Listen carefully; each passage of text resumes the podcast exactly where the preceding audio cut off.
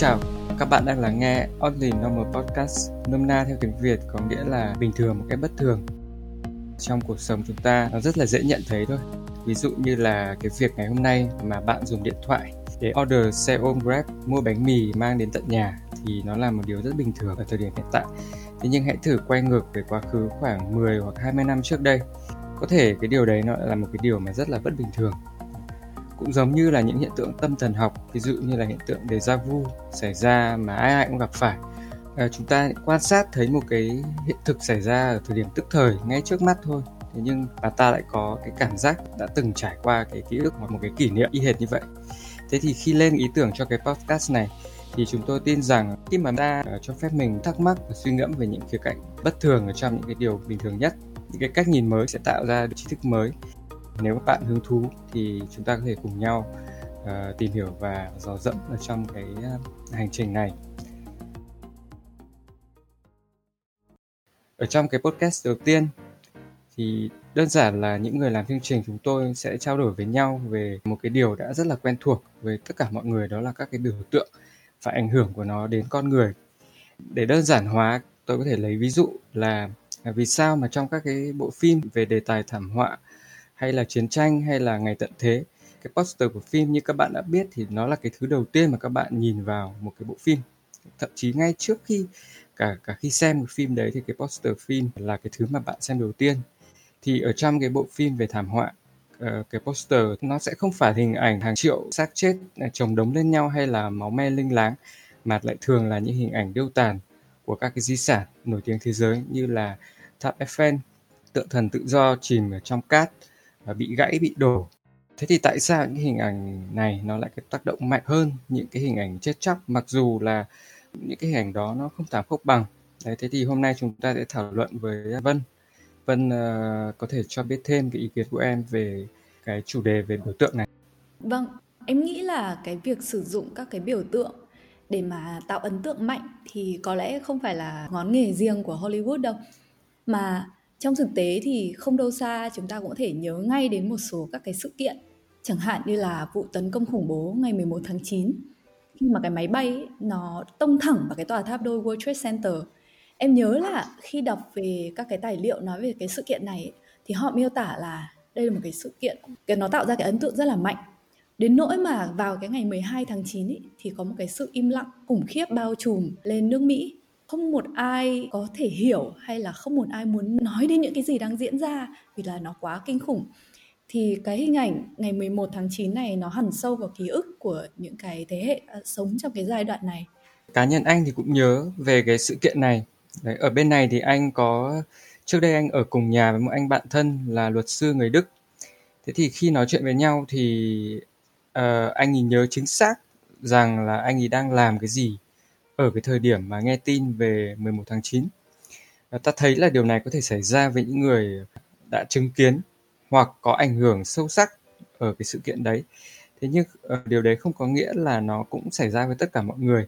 Ví dụ như ta nói chuyện với những các bạn trẻ mà sinh ra trong giai đoạn những năm uh, 98, 99 hoặc 2000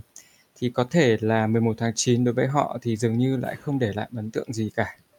Thế thì cái việc mà uh, một cái biểu tượng cái, cái hình ảnh một cái biểu tượng thì thường nó sẽ dán nhãn vào ký ức của con người. Và nó sẽ trở thành biểu tượng của một cái thời khắc lịch sử hoặc biểu tượng của một con người hoặc biểu tượng của một uh, cái hiện hiện thực xã hội. Uh, em nghĩ sao? Vâng đúng rồi. Tương tự như vậy thì cái Holocaust của thời uh, Nazi ở Đức ấy thì những người đã trải qua cái thời diệt chủng này họ cũng không thể nào quên được thế nhưng mà sau đó thì cái ký ức tập thể này nó cũng sẽ phai mờ dần khi mà các thế hệ này họ sẽ già và qua đời. Hay là một cái ví dụ nữa, đấy là cái hình ảnh thuyền nhân boatman của Việt Nam chẳng hạn, đấy là những cái người tị nạn sau chiến tranh mà họ phải lênh đênh trên biển hàng tháng trời. Đấy thì nó là những cái biểu tượng, những cái nhãn mà nó đã dán vào những cái ký ức của các cái thế hệ. Trước đây anh ờ, và bạn bè cũng rất thích nói về những cái đề tài như thế này anh nhớ là có một uh, hôm uh, trong một cái buổi ăn tối chung uh, một người bạn của anh mới hỏi mọi người rằng là mọi người có nhớ cái hôm mà Michael Jackson chết thì lúc đấy uh, mọi người đang làm gì không? Thì cá nhân anh hoàn toàn không nhớ là ngày hôm đó mình đang làm gì. Thế nhưng mà tất cả những người khác ở ngồi trên bàn ăn thì mọi người lại đều có cái uh, ký ức tập thể đó. Nghĩa là họ đều thực sự uh, hồi tưởng lại được một cách nhanh chóng cái thứ mà họ đang làm và cái thời điểm đó là bởi vì sao? Bởi vì cái người ca sĩ đó thì gắn liền với tuổi trẻ của họ và trở thành một cái biểu tượng về âm nhạc. Và nó cái hình ảnh của anh ta cũng như là cái sự kiện ờ, uh, chết đi của anh ta thì nó đối với họ thì nó nó uh, trở nên gắn bó hơn và nó trở thành một cái ký ức tập thể. Thế thì cái ký ức tập thể kiểu như vậy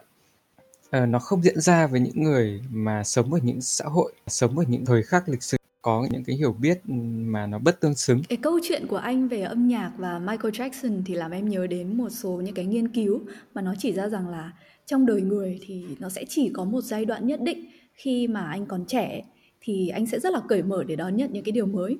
Và sau đó, nếu qua cái thời điểm đấy rồi, đến lúc anh già, thì anh sẽ không thể dễ dàng tiếp nhận các cái loại văn hóa mới nữa. Ví dụ như là anh em mình bây giờ thì không cuồng lên vì Justin Bieber chẳng hạn. Đơn giản là vì hồi bé lúc anh ra giảng nghe Tuấn Hưng suốt ngày thì Bieber cũng chắc là chưa được đẻ ra nữa. Đấy có nghĩa là từ lúc anh mới sinh ra thì não anh um, lúc đấy là khi anh còn là một em bé thì nó có hơn 100 tỷ neuron mà những cái neuron này nó chưa hề kết nối chặt chẽ với nhau. Thế nên khi lớn lên thì mới bắt đầu có các cái trải nghiệm các cái um, anh học thêm những cái điều ở trong cuộc sống thì các cái neuron nó sẽ gần dần dần kết nối với nhau thành các cái neural pathway nhất định. Và những cái neuron nào mà không được dùng đến ấy, thì nó cũng sẽ chết dần. Và dần dần đến 25 tuổi thì quá trình này cơ bản là hoàn thành. Nó không thay đổi nhiều nữa. Thì đấy là một phần lý do tại sao với mỗi một thời đại mỗi một thế hệ nó đều có những cái âm nhạc những cái nghệ sĩ gắn liền với cái thời đại đấy. Và gần như là nó trở thành cái um, identity của con người ở cả cái thời đại đấy nữa à như vậy có nghĩa là uh, những cái ấn tượng ban đầu thì nó sẽ uh, để lại cái uh, ảnh hưởng nó sâu sắc cũng như là có những cái ấn tượng nó đủ lớn để nó trở thành cái bản sắc của cả một cái thời đại. Thế cho nên là anh cũng nghĩ rằng là uh, những cái biểu hiện tàn bạo đầu tiên ở trong đời mà chúng ta nhìn thấy thì nó đóng vai trò rất là quan trọng. Nó để lại những cái di chứng hoặc những hình ảnh mà uh, có thể những cái người trưởng thành về sau cũng không bao giờ rũ bỏ được Đấy là lý do vì sao mà khi nói đến chủ nghĩa khủng bố, nếu mà so sánh với lịch sử chiến tranh của các cái thế kỷ trước thì cái quy mô về thương vong, về thiệt hại của cái khủng bố của cái thời kỳ này nó nhỏ hơn rất nhiều. Tuy nhiên là nó khiến cả thế giới rung chuyển và sau đấy dẫn đến một loạt các cái cuộc chiến khác. Đơn giản là bởi vì tấn công vào các biểu tượng nó tạo hiệu quả tối đa trong việc biểu diễn cái sự tàn bạo rồi kích động sợ hãi trong dân chúng từ cái kích động nó dẫn đến áp lực phải trả đũa trong cái giới lãnh đạo và hậu quả là chiến tranh khủng bố nó sẽ lan khắp thế giới. Ừ, đúng như thế. Thế thì uh, như anh thấy thì khi khi mà mình còn bé thì cái ấn tượng về ngày 11 tháng 9 thì nó không không lớn và nó không rõ ràng. Uh, và hiển nhiên là nó sẽ khác với những cái người, những cái con người khác ở những cái nơi khác nhau trên thế giới. Nhưng tự chung lại thì cho đến ngày nay chúng ta đều phải thừa nhận rằng là 11 tháng 9 nó đã trở thành cái ngày mở đầu cho chủ nghĩa khủng bố đương đại. Thế thì cái sự tấn công vào các biểu tượng một cách có chủ đích thì nó có chỉ dừng lại là chiến tranh khủng bố hay không? Hay là nó còn là xảy ra ở những cái khía cạnh khác nữa? À, thật ra thì cái việc tấn công vào các biểu tượng em nghĩ là nó diễn ra liên tục. À, nếu mà anh để ý thì anh sẽ thấy là có một loạt việc phá hủy các cái biểu tượng tôn giáo hay là các cái công trình công cộng này công trình phúc lợi nó diễn ra trong suốt lịch sử đặc biệt là các giai đoạn chiến tranh. Nó diễn ra hàng ngày hàng giờ trong các các cái cuộc xung đột về sắc tộc tôn giáo hay là nội chiến ở các cái tranh vùng tranh chấp hiện ngay ngay cái trong cái thời điểm hiện giờ thôi như là ở Lebanon này Bosnia Herzegovina thì thường xuyên có chuyện ném ném bom vào các cái trường học ngay cả khi trong thời chiến thì các địa điểm này nó đã dừng hoạt động rồi và hoàn toàn trống không có ai ra vào. Và không chỉ ở tây thì em nghĩ là Việt Nam cũng có nhé uh, ờ, các cuộc cái chiến các cuộc chiến tranh xâm lược luôn luôn đi kèm đốt sách này phá hủy đền chùa. Và khi pháp vào thì cũng phá đi tháp báo thiên là một trong bốn an nam tử đại khí để xây nhà thờ lớn và tòa khâm sứ. Dựa theo những cái ví dụ mà em vừa nói thì anh cũng thấy có những cái điểm tương đồng như là ở trong uh, Ờ, cách mạng văn hóa ừ, đại cách mạng văn hóa ở Trung Quốc. Thì cái lực lượng uh, những người hồng vệ binh là người ta cũng tiến hành các cái hoạt động mà tàn phá các cái biểu tượng đấy giày xéo lên những cái di sản của thế hệ cũ với một cái mục đích cụ thể đấy là nhằm xóa bỏ cái ý thức hệ của những cái thế hệ cũ trước đó. Thế thì cái giai đoạn đó thì những người hồng vệ, hồng vệ binh người ta cũng uh, đốt sách người ta cũng đầy ải các cái nhà trí thức và đặc biệt là những hoạt động như là đốt chùa phá đền thì uh, diễn ra cũng rất là mạnh. Thế thì thông qua toàn bộ cái tiến trình uh, lịch sử phát triển con người thì ta mới chợt nhận thấy rằng là cái sự tấn công vào các biểu tượng thì nó lại trở thành một điều hết sức bình thường trong lịch sử loài người. Thế thì em nhận thấy là có cái điều gì bất thường tồn tại ở trong những cái hoạt động bình thường này? Có cái quy luật nào nó chi phối cái điều này hay không? Đấy, như ta đã nói là những hành động này thì thông thường là nó đa phần là bạo lực và nó quái đản và nó cũng không tốt đẹp gì. Đấy. thế nhưng rõ ràng là nó cũng đã lặp đi lặp lại như là một phần bản chất của con người. Em nghĩ gì về điều này?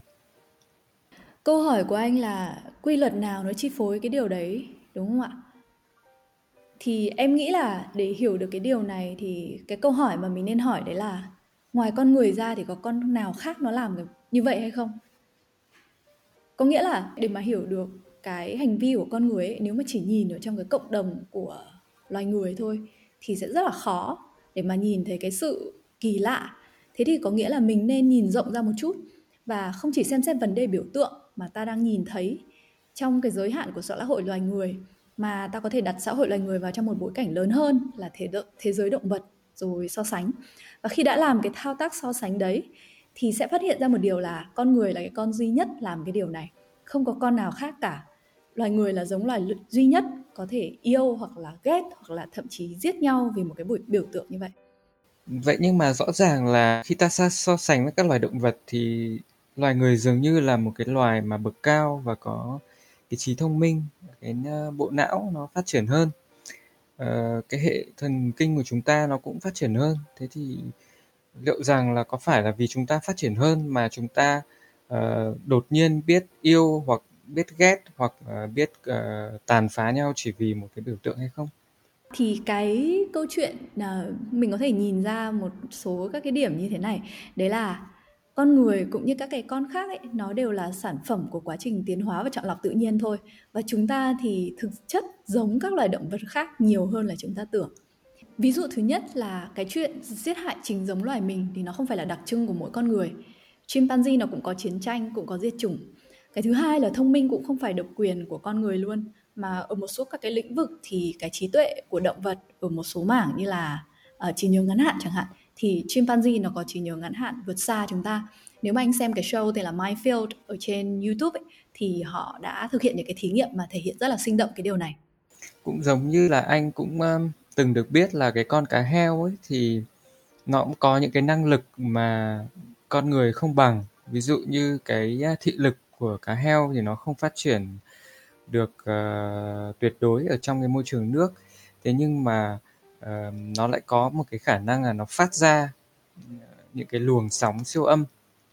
Và sau đấy khi mà những cái luồng sóng siêu âm đấy phản lại thì não bộ của nó nó tự phân tích ra thành những cái hình ảnh lập thể mà ba chiều. Đấy. Và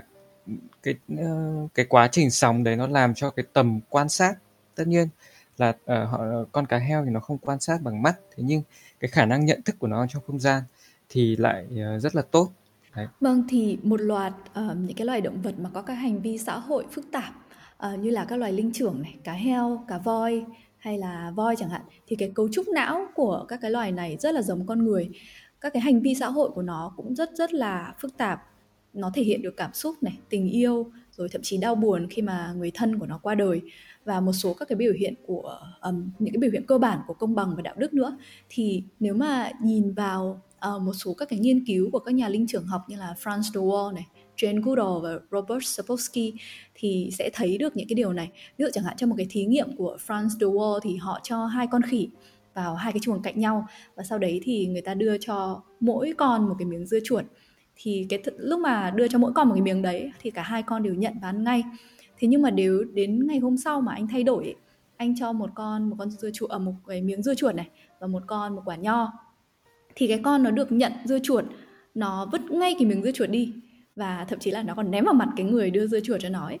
thể hiện một cái sự tức giận ở đây. Thế thì uh, nếu mà nhìn một cách logic nhé rõ ràng là có dưa chuột thì tốt hơn là không có gì.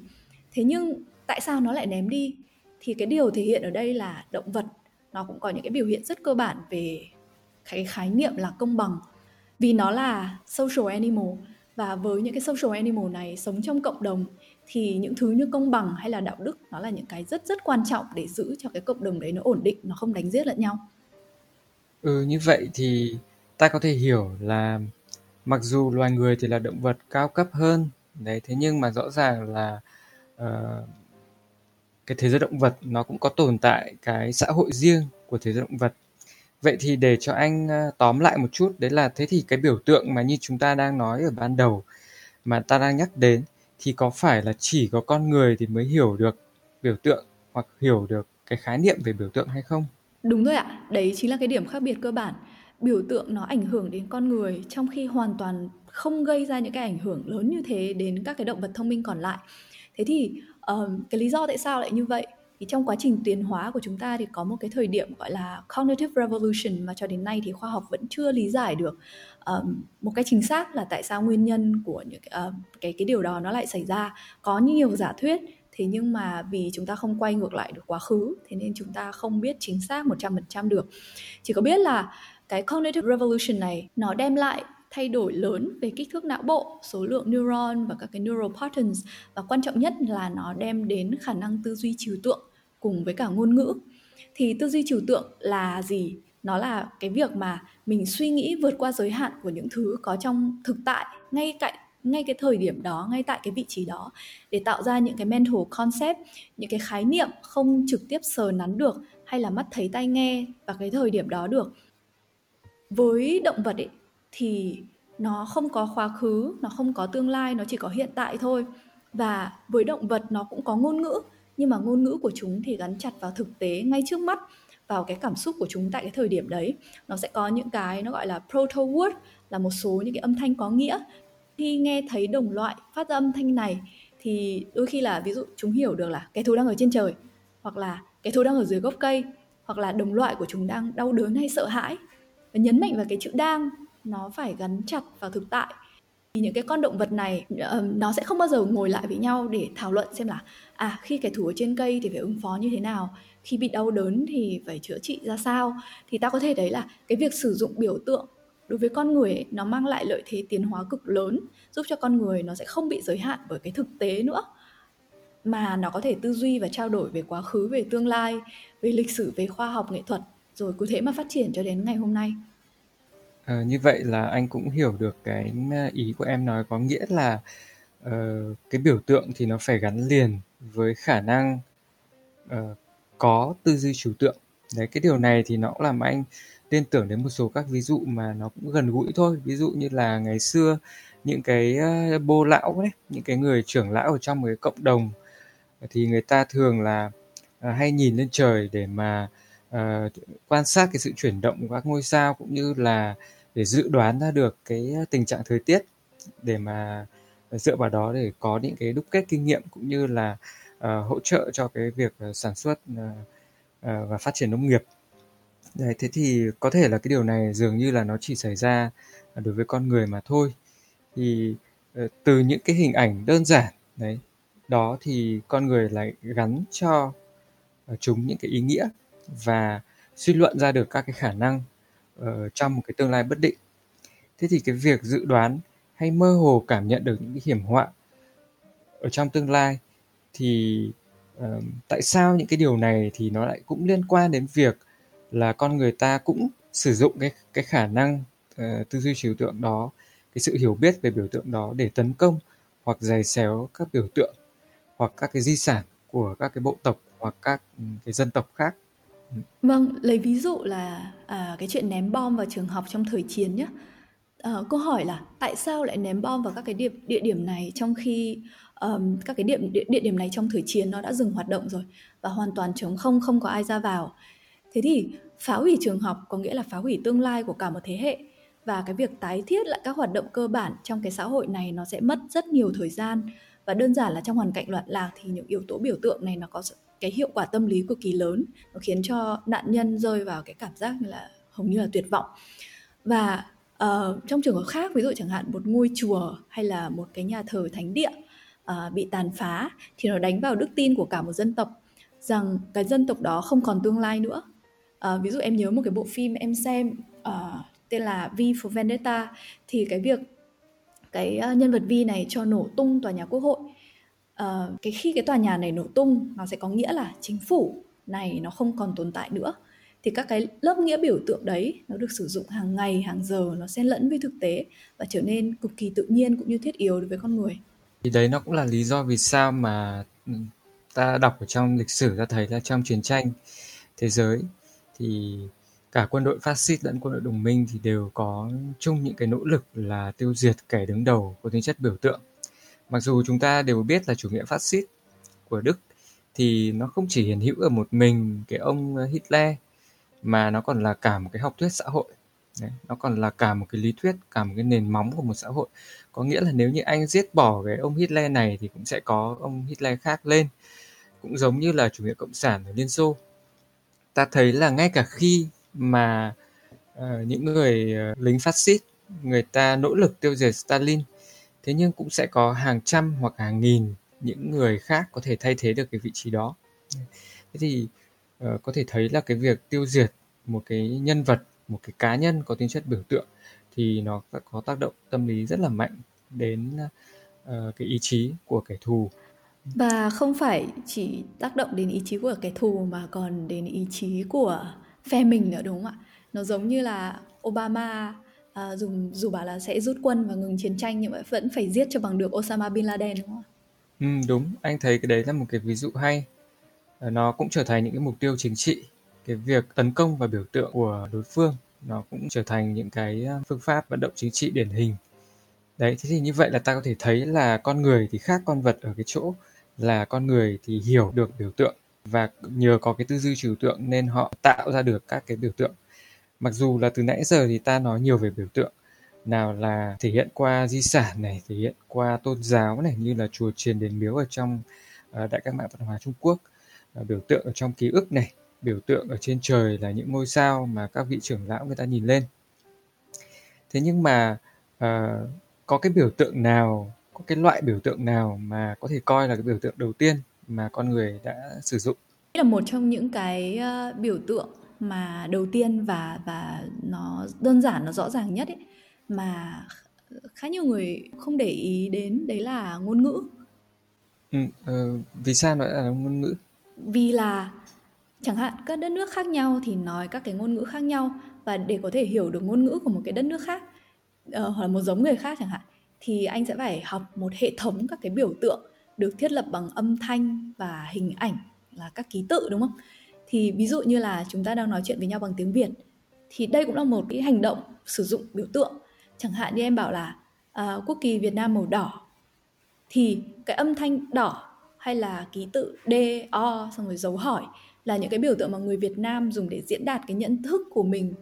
uh, về một cái bước sóng của ánh sáng thôi là cái bước sóng dài nhất 700 nanomet và nhớ là màu đỏ không có thật nhé. À thế à? Ơ, thế tại sao mà một cái biểu tượng lại lại có thể không có thật thế? Ý em nói ở đây là màu sắc thì nó không có thật mà nó chỉ là trải nghiệm hình ảnh mà con người có được về các cái bước sóng khác nhau của ánh sáng. Thế thì con người trừu tượng hóa cái khái cái trải nghiệm đấy và biến nó thành một khái niệm là màu sắc và sau đó sử dụng biểu tượng ngôn ngữ để diễn đạt những cái màu sắc này để phân tích nó, suy nghĩ về nó. À, thế thì anh cũng cũng cũng dần dần hiểu ra được là cái cách tiếp cận về biểu tượng của em có nghĩa là ngoài những cái biểu tượng hình ảnh như ta đang nói ở trên thì nó còn có cả biểu tượng về âm thanh hay biểu tượng về mà dựa trên các cái chi giác khác mà con người có thể cảm nhận được. Ví dụ như biểu tượng âm thanh là khi uh, ta nói là một cái bản nhạc nó du dương thì nó cái du dương cái sự du dương đó nó là biểu tượng cho một cái trải nghiệm âm thanh cụ thể đấy mà người ta người ta nhận thức được hoặc là khi ta nói đến những âm thanh dồn dập căng thẳng kịch tính thì uh, những cái giai điệu đó nó uh, dường như nó cũng tạo ra được những cái biểu tượng ở đằng sau nó đúng không? Vậy thì có có nghĩa là ngôn ngữ cũng chính là biểu tượng phải không em? Vâng đúng rồi ạ. Và cấp độ đầu tiên trong việc sử dụng biểu tượng của con người nó chính là cái việc sử dụng ngôn ngữ một đứa trẻ nó sẽ chỉ mất khoảng bộ 3 4 năm để sử dụng tương đối thành thạo cái hệ thống biểu tượng trong ngôn ngữ của cộng đồng nó được sinh ra. Thế nhưng um, từ việc sử dụng nhuần nhuyễn cái hệ thống đấy cho đến việc sử dụng những cái ẩn dụ thì nó lại là một cái level khác cao hơn và đến một cái level nhất định thì ta sẽ thấy là tập hợp những cái ẩn dụ đấy nó dần trở thành thế giới quan thành niềm tin hay là thành tôn giáo hay là một cái hệ tư tưởng ideology nào đó vậy thì ta có thể thấy rõ đấy là Ờ, bản thân chữ viết thì cũng chính là à, biểu tượng của biểu tượng đúng không ạ? Có nghĩa là chữ viết thì là biểu tượng về hình ảnh của ngôn ngữ bằng âm thanh và nó là một cái à, biểu tượng của biểu tượng khi ta phát triển nó lên một cái đẳng cấp cao. Thay vì tôi là chỉ có nghe được và chỉ cảm nhận được bằng một giác quan thì nhìn vào một cái văn bản đọc cái chữ thì là tôi có thể uh, Ờ, đọc ra được luôn cả cái âm thanh mà người kia người ta muốn nói. Hoặc là khi um, tôi nhìn vào một cái bản nhạc chẳng hạn đấy thì uh, những người mà người ta đọc được cái các cái nốt nhạc người ta đọc được bản nhạc thì người ta cũng mường tượng ra được cái giai điệu của cái bản nhạc đấy. Ta thấy là con người thì uh, đúng là khác con vật ở chỗ đó có nghĩa là tạo ra được ngôn ngữ và tạo ra được những cái biểu tượng của hình ảnh và của âm thanh. Loài vật thì mặc dù là dường như là chúng cũng có những giao tiếp nhưng mà nó không được uh, sâu sắc như vậy bởi vì là nó không có những cái biểu tượng và nó cũng không có được uh, những cái văn bản nên là nó không lưu giữ lại được. Ờ, nó nó không lưu giữ lại được những cái trải nghiệm đó. Vâng đúng rồi. Ký hiệu hóa và trừu tượng hóa cái trải nghiệm của mình. À, bản nhạc thì là một hệ thống ký hiệu để lưu giữ và truyền đạt những cái trải nghiệm âm thanh một cách nhanh chóng mà sau đấy thì anh có thể truyền tải nó đến hàng triệu người. Và không chỉ có tác dụng lưu trữ và truyền đạt mà quan trọng hơn nữa em nghĩ là cái hệ thống ký hiệu này nó có tác dụng làm tăng khả năng suy nghĩ cho con người. Việc tạo ra cái hệ thống chữ viết mà anh vừa đề cập đến ấy nguồn gốc của nó là để làm kế toán nó xuất hiện đầu tiên ở một trong những cái quốc gia đầu tiên trong lịch sử loài người uh, khi mà họ có cái nhu cầu quản lý về siêu thuế của nhân dân nộp lên. Thì thông tin dữ liệu của cả một cái quốc gia đổ về thì nó rất là lớn và một bộ não người thì không thể nhớ hết hay là xử lý hết được.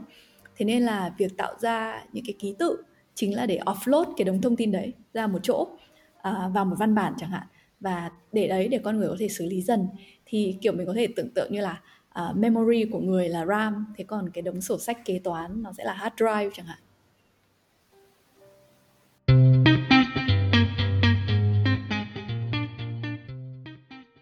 Như vậy thì ta thấy là biểu tượng dường như là được tạo nên từ thực, thực tế. Thế nhưng rõ ràng là theo như em nói thì biểu tượng và thực tế là hai từ khác nhau. Ờ, con người thì sử dụng biểu tượng để phản ánh thực tế và cũng nhìn vào biểu tượng để đoán ra được những gì có thể xảy ra trong thực tế. Đúng vậy, não người thì nó xử lý được hai loại thông tin là thực tế và ẩn dụ. Thực tế gắn với những điều mà anh mắt thấy tai nghe này, có nghĩa là những gì não ghi nhận được trong tức thời. Thế còn ẩn dụ là khi mà não người đã xử lý những cái mắt thấy tai nghe đấy và gắn cho nó một cái ý nghĩa nào đó. Thì um, có một cái là cái quá trình gắn ý nghĩa này rất có thể là sẽ có lỗi xảy ra và nhiều khi nếu mà gắn sai thì ta sẽ hiểu sai về thực tế. Ở cái phần này thì em có thể nói rõ hơn được không? Bởi vì là thực tế thì thì ai cũng cũng trải qua rồi ai cũng nắm được rồi. Và mọi người thì cũng đều biết các cái giác quan của mình thì nó cho ra cái trải nghiệm gì. Thế nhưng mà cái ẩn dụ mà như em nói đến đấy thì ta ta cần phải hiểu nó như thế nào? Nó như thế này anh ạ. Lấy một cái ví dụ nhé là uh, cảm giác ghê tởm đi. Cảm giác ghê tởm mà mình có. Thì cái cảm giác này nó bao gồm rất là nhiều khía cạnh nó bao gồm cả thực tế và ẩn dụ. À, về mặt thực tế nhé thì cái cảm giác ghê tởm đấy là ví dụ chẳng hạn khi anh thấy những cái đồ ăn bẩn thỉu này bị thiêu này hoặc là nó độc hại thì cái cảm giác đấy nó là cái thứ khiến cho ta tránh xa những cái đấy ra để không ăn nó để giữ cho ta sống sót. Thế nhưng mà cái cảm giác ghê tởm này nó không chỉ đến từ những cái thứ bẩn thỉu độc hại trong thực tế mà nó còn đến từ những cái như là vô đạo đức ở trong xã hội uh, loạn luân này chém giết này thì mục đích là để giữ trật tự trong cộng đồng để cộng đồng ổn định và phát triển kể cả về mặt sinh học cũng như về mặt xã hội. Tuy nhiên nhiều khi ta sẽ nhầm lẫn về hai cảm giác ghê tởm này. Một số thí nghiệm thì nó cho thấy là à, nếu mà anh cho một người ngồi trong một căn phòng có mùi thức ăn thiêu chẳng hạn thì ngay sau đấy những cái người này họ sẽ trở nên bảo thủ và phán xét hơn. Hoặc là thống kê có cho thấy là cái tỷ lệ ân xá cho tù nhân thì sẽ có tương quan với việc quan tòa đang no hay đói. Một cái ví dụ nữa là nếu trên tay bạn đang cầm cốc nước đá thì sẽ có xu hướng là bạn sẽ đánh giá một người lạ gặp trong thang máy là lạnh lùng khó gần. Thế nhưng ngược lại nếu mà cái cấp cầm cốc nước um, nóng trong tay chẳng hạn thì khả năng cao thì người lạ này sẽ được cho là ấm áp với cả dễ gần. Thế thì rõ ràng là, là cũng có cái sự nhầm lẫn ở giữa các cái uh, Ờ, các cái biểu tượng, đúng không? Thế thì cái sự nhầm lẫn này thì nó có gây gây hại gì không? Em nghĩ là nó hại phết anh ạ. Ví dụ chẳng hạn như là anh nhìn thấy một người đẹp thì anh sẽ nghĩ là, ôi, người này khả năng cao là sẽ có tư cách tốt. Thế sau đấy thì anh làm mọi việc để cưới được cái chị đẹp ấy. Thế xong rồi anh về thì vỡ mộng chẳng hạn. Đùa thôi. Cơ mà cái sự nhầm lẫn này ấy, nó là lý do tại sao con người rất là dễ bị kích động bởi các cái ẩn dụ theo kiểu so sánh là ôi đấy không phải là người mà là động vật. Um, hoặc là so sánh những cái người thuộc nhóm khác chủng tộc khác uh, bẩn thỉu như rán rồi độc như rắn rết. Đấy là những cái um, câu nói mà thường xuyên được sử dụng trên báo chí này thậm chí là một số các cái tôn giáo khi mà uh, người ta đang nói đến một cái cộng đồng khác thì đôi khi họ cũng có sử dụng những cái đấy. Thì nó góp phần giải thích cho cái xu hướng kỳ thị phân biệt chủng tộc mà ghét người nước ngoài này uh, rồi ghét người đồng tính rồi những cái xung đột tôn giáo mà sắc tộc kéo dài hàng thế kỷ. Thì nếu để ý ta sẽ thấy những cái lời lẽ kích động này hay đánh vào hai cái cảm xúc cơ bản đấy là sợ hãi và ghê tởm. Đây là hai cái cảm xúc thiết yếu cho sinh tồn.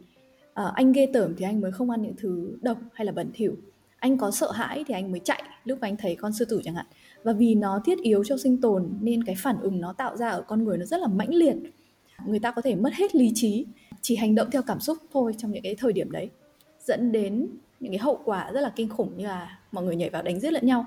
Nếu mà để ý thấy um, trong chính trị Mỹ chẳng hạn thì cái uh, politics of fears và xung đột chủng tộc cũng được um, Donald Trump sử dụng khá là thường xuyên. Và em nghĩ là đấy là cái lý do tại sao mà mình cần phải bình tĩnh suy xét xem là cái gì là thật và cái gì là biểu tượng. Liệu mình có đang bị thao túng hay là không? Nhất là các cái ẩn dụ này vốn nó được tạo ra trong văn hóa hay là tôn giáo uh, của một cộng đồng người nhất định. Có nghĩa là nó không áp dụng cho tất cả mọi người trên thế giới. Thì mình không thể đòi hỏi những người khác cũng suy nghĩ như mình được hoặc là lên án người ta vì không tuân thủ theo cái thế giới quan của riêng mình được kiểu như là bọn mỹ là có thể mặc quần in hình obama ở mông nhưng mà đạo hồi thì sẽ không bao giờ làm cái điều tương tự với nhà tiên tri mohammed của họ à, bởi vì họ cho thế là báng bổ Thế nhưng mà cái việc mà chẳng hạn gần đây họ treo thưởng cả trăm ngàn đô để giết cái người vẽ hình biếm họa Mohammed trên một cái tờ báo của phương Tây thì em nghĩ là hơi quá. Thế thì trên thực tế là giả sử như một đứa trẻ khi nó sinh ra nó chưa ý thức được cái gì nguy hiểm cái gì không nguy hiểm Đấy. thì nó cũng phải trải qua những cái cọ sát, trải qua những cái uh, kinh nghiệm sống, trải qua những cái trải nghiệm thì nó mới có thể đúc rút ra được những cái cảm giác về uh, những cái thứ bẩn thỉu hay những cái thứ mà tiềm tần những uh, tiềm tàng những cái uh, mối mối nguy thì khi cái nhận thức này nó được tạo thành và được mài rũa trong quá trình lớn lên thì nó cũng khái quát được thành những hệ thống cảnh báo và được xây dựng trên những cái ẩn dụ. Thế thì cái ẩn dụ được tạo nên từ thực, thực tế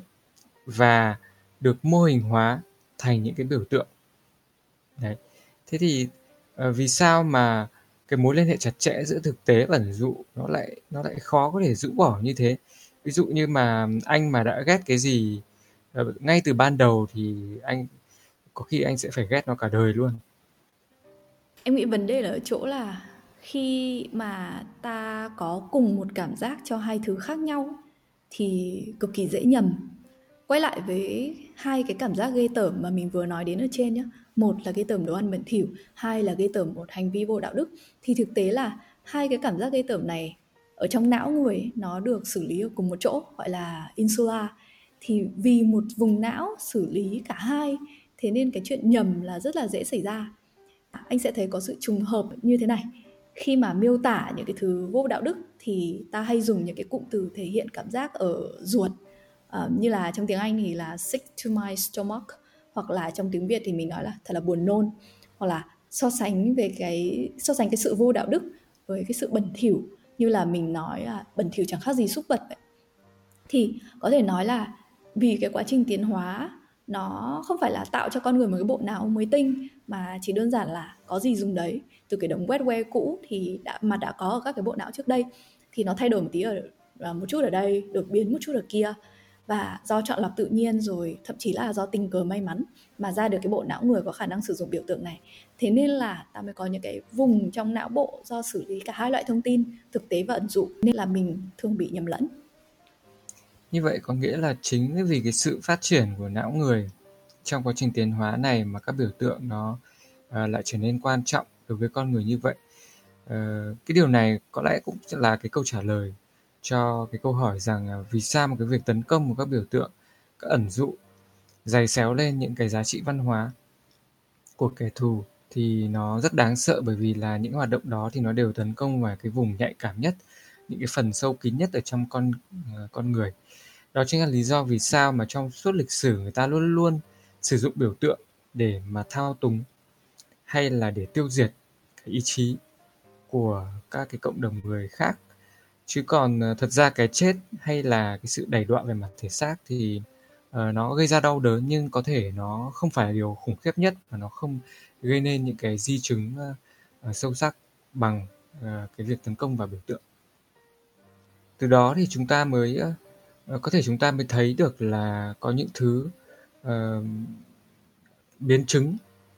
của việc sử dụng biểu tượng như là sự xuất hiện của diệt chủng, uh, sự phân biệt chủng tộc, kỳ thị hay là chủ nghĩa dân tộc hẹp hòi đang nở rộ trong khoảng độ một tháng qua uh, trong cái cơn đại dịch uh, uh, cùng Vũ Hán này. Vâng đúng rồi thì cái sự thao túng trí óc của con người nó thể hiện ra một loạt những thứ như là việc Trump xây, đòi xây cái bức tường ngăn Mỹ với Mexico này. Thì cái bức tường giữa Mexico với Mỹ anh có nhớ nó có làm anh nhớ đến một cái bức tường khác không? Ừ, đúng ở ờ, nó chính là cái bức tường Berlin này đây. Đấy. À, cái thời điểm mà người ta xây uh, cái bức tường Berlin thì nó là biểu tượng uh, về cái chế độ bảo vệ bằng hiện vật của chủ nghĩa xã hội đối với chủ nghĩa tư bản ở phương Tây. Đấy. À, cái bức tường đấy à, ngày nay thì ta nghĩ về bức tường ta thấy nó là một cái hiện thực ờ, gì đó nó rất là là uh, utopia nghĩa là nó rất là viễn tưởng huyền hoặc thế nhưng trên thực tế là người ta đã xây nên một cái thứ như thế và cái bức tường đấy nó đã tồn tại để chia cắt cái cộng đồng đấy uh, trong suốt 30 năm uh, cho đến cho đến ngày mà nó bị uh, bị dỡ bỏ Đấy, thế thì ta thấy là biểu tượng thì chắc chắn là nó sẽ uh, luôn luôn tồn tại và nó vĩnh viễn gắn liền với con người, nó trở thành một phần của con người. Nó là thứ khiến cho con người trở thành con người và định hình nên uh, cái giống loài này. Thế nhưng chúng ta cũng cần phải lưu ý rằng là biểu tượng thì đương nhiên là có cả biểu tượng tốt đẹp lẫn những cái biểu tượng xấu và nó có trở thành ừ, cả đẹp lẫn xấu thì đều có cái khả năng trở thành cái công cụ để mà thao túng con người một cách hiệu quả đến mức mà uh, có thể là chính chúng ta cũng không bao giờ nhận không bao giờ ý thức được rằng là mình đang bị thao túng. Điều này thì khiến anh nghĩ đến một câu hỏi nữa đấy là cái đâu là cơ chế để khiến cho các cái biểu tượng để nó chịu vững được uh, trong dòng thời gian. Ví dụ ờ, dễ thấy nhất ý, đấy là tôn giáo chẳng hạn. Tại sao những cái hệ thống biểu tượng này thì tồn tại cả hàng hàng nghìn năm hàng chục nghìn năm và nó lan ra trên khắp thế giới. À, ta nên nhìn nhận những cái hệ thống này là như thế nào bởi vì hiển nhiên nó uh, nó có ảnh hưởng đến uh, sâu sắc đến xã hội loài người. Đấy thế thì là uh, ta có nên đặt vấn đề là nó tốt hay nó xấu hay không? Câu hỏi của anh về tôn giáo thì em nghĩ là nó có ở đây có hai ý chính. Một là cái cơ chế nào khiến tôn giáo tồn tại được lâu? Và hai là nên nhìn nhận cái sự tồn tại này như thế nào. Thì thứ nhất là em nghĩ cái cơ chế khiến cho các cái tôn giáo trở nên rất là sticky hay là bám trụ vào xã hội thì nó đòi hỏi hai điều. Một là việc nó phải có ở khắp mọi nơi, mọi lúc. Các cái biểu tượng tôn giáo nó phải được thực hành hàng ngày, phải len lỏi vào nhiều khía cạnh của cuộc sống. Và hai là các cái giá trị mà cái hệ thống biểu tượng này đem lại nó phải có ích. Nó có thể áp dụng được cho nhiều thế hệ và nó tạo ra hiệu quả tốt cho cái nhóm người đấy trong cái cộng đồng tôn giáo đấy um, trong dài hạn thì nó mới tạo ra được cái tính chính danh để mà khiến cho nó trụ vững.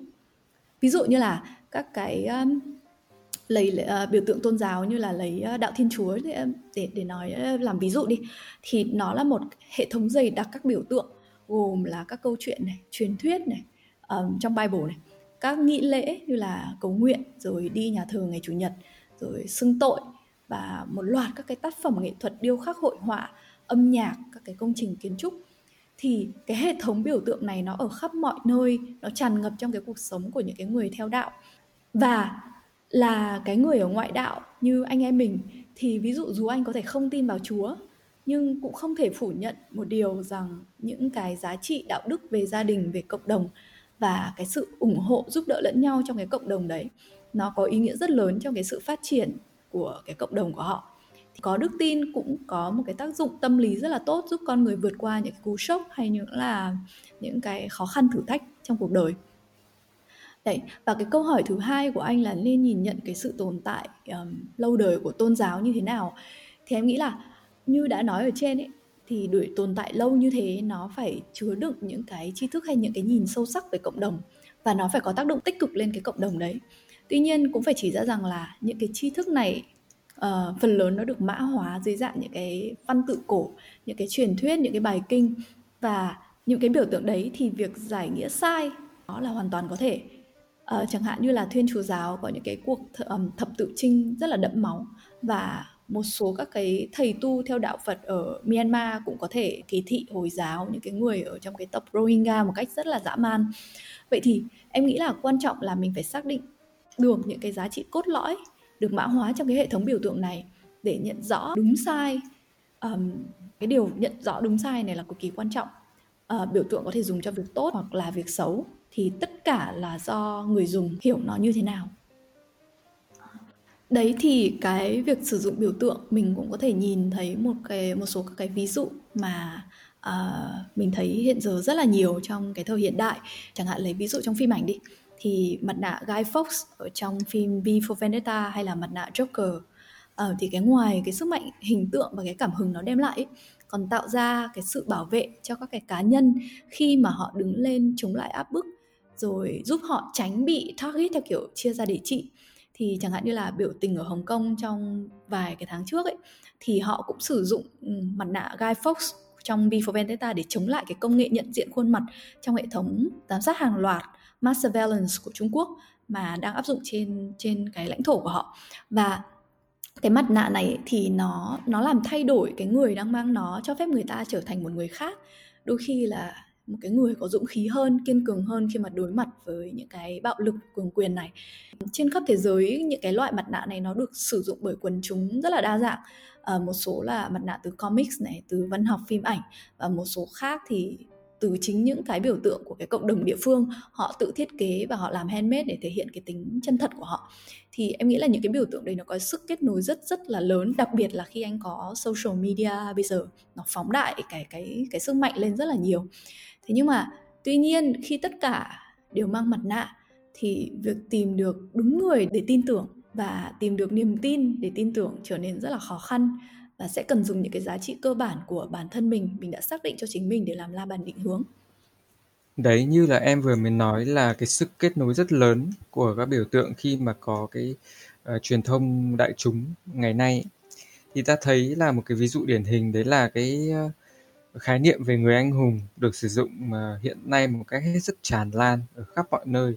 từ tây đến ta. Đấy. Uh, có rất nhiều bác sĩ y tá người ta được gọi là những người anh hùng mới. Thế nhưng trên thực tế là liệu rằng những người anh hùng mới đấy người ta có cái cảm xúc gì khi đột nhiên được gán cho một cái biểu tượng như thế? Thế thì ở đức này họ cũng đã làm một cái uh, cuộc khảo sát và đa phần các bác sĩ y tá họ không thoải mái với cái biểu tượng mà dường như rất là tích cực đó. Là bởi vì sao? Là bởi vì cái uh, đạo đức và văn hóa nghề nghiệp điển hình của người Đức ấy là họ cho rằng là khi mà họ làm một cái công việc gì đấy, họ được trả tiền cho công việc đó và được đào tạo để làm cái việc đó, thì nó không có một cái liên quan gì đến chủ nghĩa anh hùng hết. Mà cái chủ nghĩa anh hùng này phần lớn là được tạo ra không phải là để dành cho những người anh hùng đó, mà để nhằm thỏa mãn cho ý đồ của những người mà đang tôn vinh họ ở đây ta có thể nói trắng ra là những cái chính trị gia những cái người mà sử dụng cái biểu tượng anh hùng đó để làm cái thứ che giấu cho cái uh, lương tâm tội lỗi của người ta khi mà đã để cho cái hệ thống y tế những cái bác sĩ và y tá đã và đang hoạt động trong những cái môi trường mà nó rất là khó khăn và dường như là không thể chấp nhận được. Thế thì cái việc mà sử dụng cái hình ảnh của người anh hùng sử dụng cái ẩn dụ của người anh hùng sử dụng cái biểu tượng của người anh hùng như chúng ta đã nói ngay từ đầu đấy là một cái biểu tượng. Mà rõ ràng biểu tượng anh hùng là một biểu tượng tích cực. Thế nhưng ở trong uh, cái cách sử dụng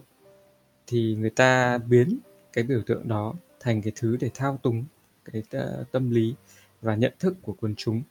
Bởi vì sao? Bởi vì là khi anh là anh hùng thì xã hội sẽ thừa nhận cái sự hy sinh của anh một cách dễ dàng hơn người ta thừa nhận cái cái chết của anh một cách đơn giản hơn mà không hề luyến tiếc. Đấy thì cái điều đấy nó là một cái mà trên thực tế là nó rất tiêu cực. Cũng giống như là uh, toàn bộ ngành y tế và những cái con người hoạt động trong cái ờ, hệ thống đó thì người ta cũng kêu ca về tình trạng làm việc uh, tiền lương rất nhiều năm nay. Này thế nhưng um, liệu rằng tất cả những điều đấy nó có thay đổi không khi mà cái trận đại dịch này nó nó đã trôi qua. Liệu rằng người ta có nhận nhận được những thứ mà đáng lý ra một người anh hùng phải nhận được hay không? Đấy thì đấy nó cũng vẫn là một cái câu hỏi lớn dành cho uh, xã hội uh, mà điển hình là trong cái đợt đại dịch này mà người ta chắc chắn người ta sẽ phải đem ra để mà mổ xẻ. Uh, và có thể thấy là việc lạm dụng cái biểu tượng của người anh hùng thì đương nhiên nó cũng là cái cái nguồn cổ vũ lớn lao đấy. Thế nhưng có một uh, nhà báo đức mà cô ấy đã viết rằng là um, cái sự cổ vũ và những tràng pháo tay thì có thực sự tạo ra quyền của người lao động không? Đấy và cái tiếng vỗ tay thì có thực sự là cái thứ để mà người ta dùng để trả tiền trả tiền thuê nhà hay không? Đấy. Vâng như anh nói thì hôm nay khi mà em mở Facebook lên ấy, em nhìn thấy uh, hai cái ờ, hình ảnh nghệ thuật về chuyện bác sĩ như là người anh hùng. Một là những cái bức họa của một họa sĩ người Iran do một uh, anh bạn là nhà báo chia sẻ. Và đằng kia là một loạt những cái quảng cáo về những cái đôi giày mới của Beatis được sản xuất ở Việt Nam. Và trên cái đôi giày đấy là vẽ hình cái câu chuyện là Ờ, ở Việt Nam thì các bác sĩ đang cố gắng rất là nhiều và không chỉ các bác sĩ thì tất cả mọi người khác nữa. Thì nhưng mà cái hình ảnh uh, những cái con người đang cố gắng này uh, như là những cái người anh hùng mà chúng ta tôn vinh những cái người anh hùng mà khiến cho chúng ta rất là tự hào về dân tộc chúng ta thì nó đang được um, nó đang được thương mại hóa uh, trên, bằng bằng những cái đôi giày đấy. Thì em rất mong là cái doanh thu của việc bán những cái đôi giày này sẽ được uh, sử dụng để giúp đỡ những cái người mà đang cố gắng cống hiến vì xã hội ở ngoài kia Ừ, anh nghĩ là cái việc uh, uh, sử dụng các cái biểu tượng cũng như là uh, tận dụng các cái biểu tượng uh, và các cái mục đích thì đấy uh, nó cũng là cái sự khôn khéo của con người thôi. Tuy nhiên là đấy uh, tất cả mọi người đều hy vọng rằng cái việc sử dụng biểu tượng thì uh, nó nên tạo nên cái giá trị tốt đẹp uh, thay vì việc tạo nên những cái giá trị giả hoặc là là cái cơ hội để con người thao túng hoặc đầu cơ cho những cái mục đích mà cũng không được uh, tốt đẹp gì. Hôm nay chúng tôi cũng đã uh, đi qua một lượt các cái vấn đề có liên quan đến biểu tượng ở trong lịch sử, ở trong xã hội, trải nghiệm của mỗi chúng ta về các biểu tượng. Tất cả mọi người đều có, nó có thể khác nhau, nó có thể tương đồng. Thế nhưng rõ ràng là cái điều đấy nó xảy ra hàng ngày hàng giờ. Chính chúng ta luôn luôn đã đang và tạo ra các biểu tượng và chịu ảnh hưởng bởi các cái biểu tượng khác mà chúng ta có thể không hề nhận thức được. Thế thì việc có được một cái niềm tin có được một cái biểu tượng tốt để tin tưởng rất là quan trọng và nó cũng rất là khó khăn. Và rõ ràng là chúng ta cùng cần phải xác định ra những cái giá trị cơ bản để làm cái la bàn định hướng ở trong một cái thời đại mà sự xuất hiện dày đặc của các biểu tượng cũng như là cái khả năng lan truyền của các biểu tượng rất là mạnh. À, xin cảm ơn các bạn đã lắng nghe và hy vọng rằng các bạn có cái đồng cảm cũng như là tìm thấy được những cái điểm hay ở trong cái buổi thảo luận này. Xin cảm ơn vân. Cảm ơn anh quang.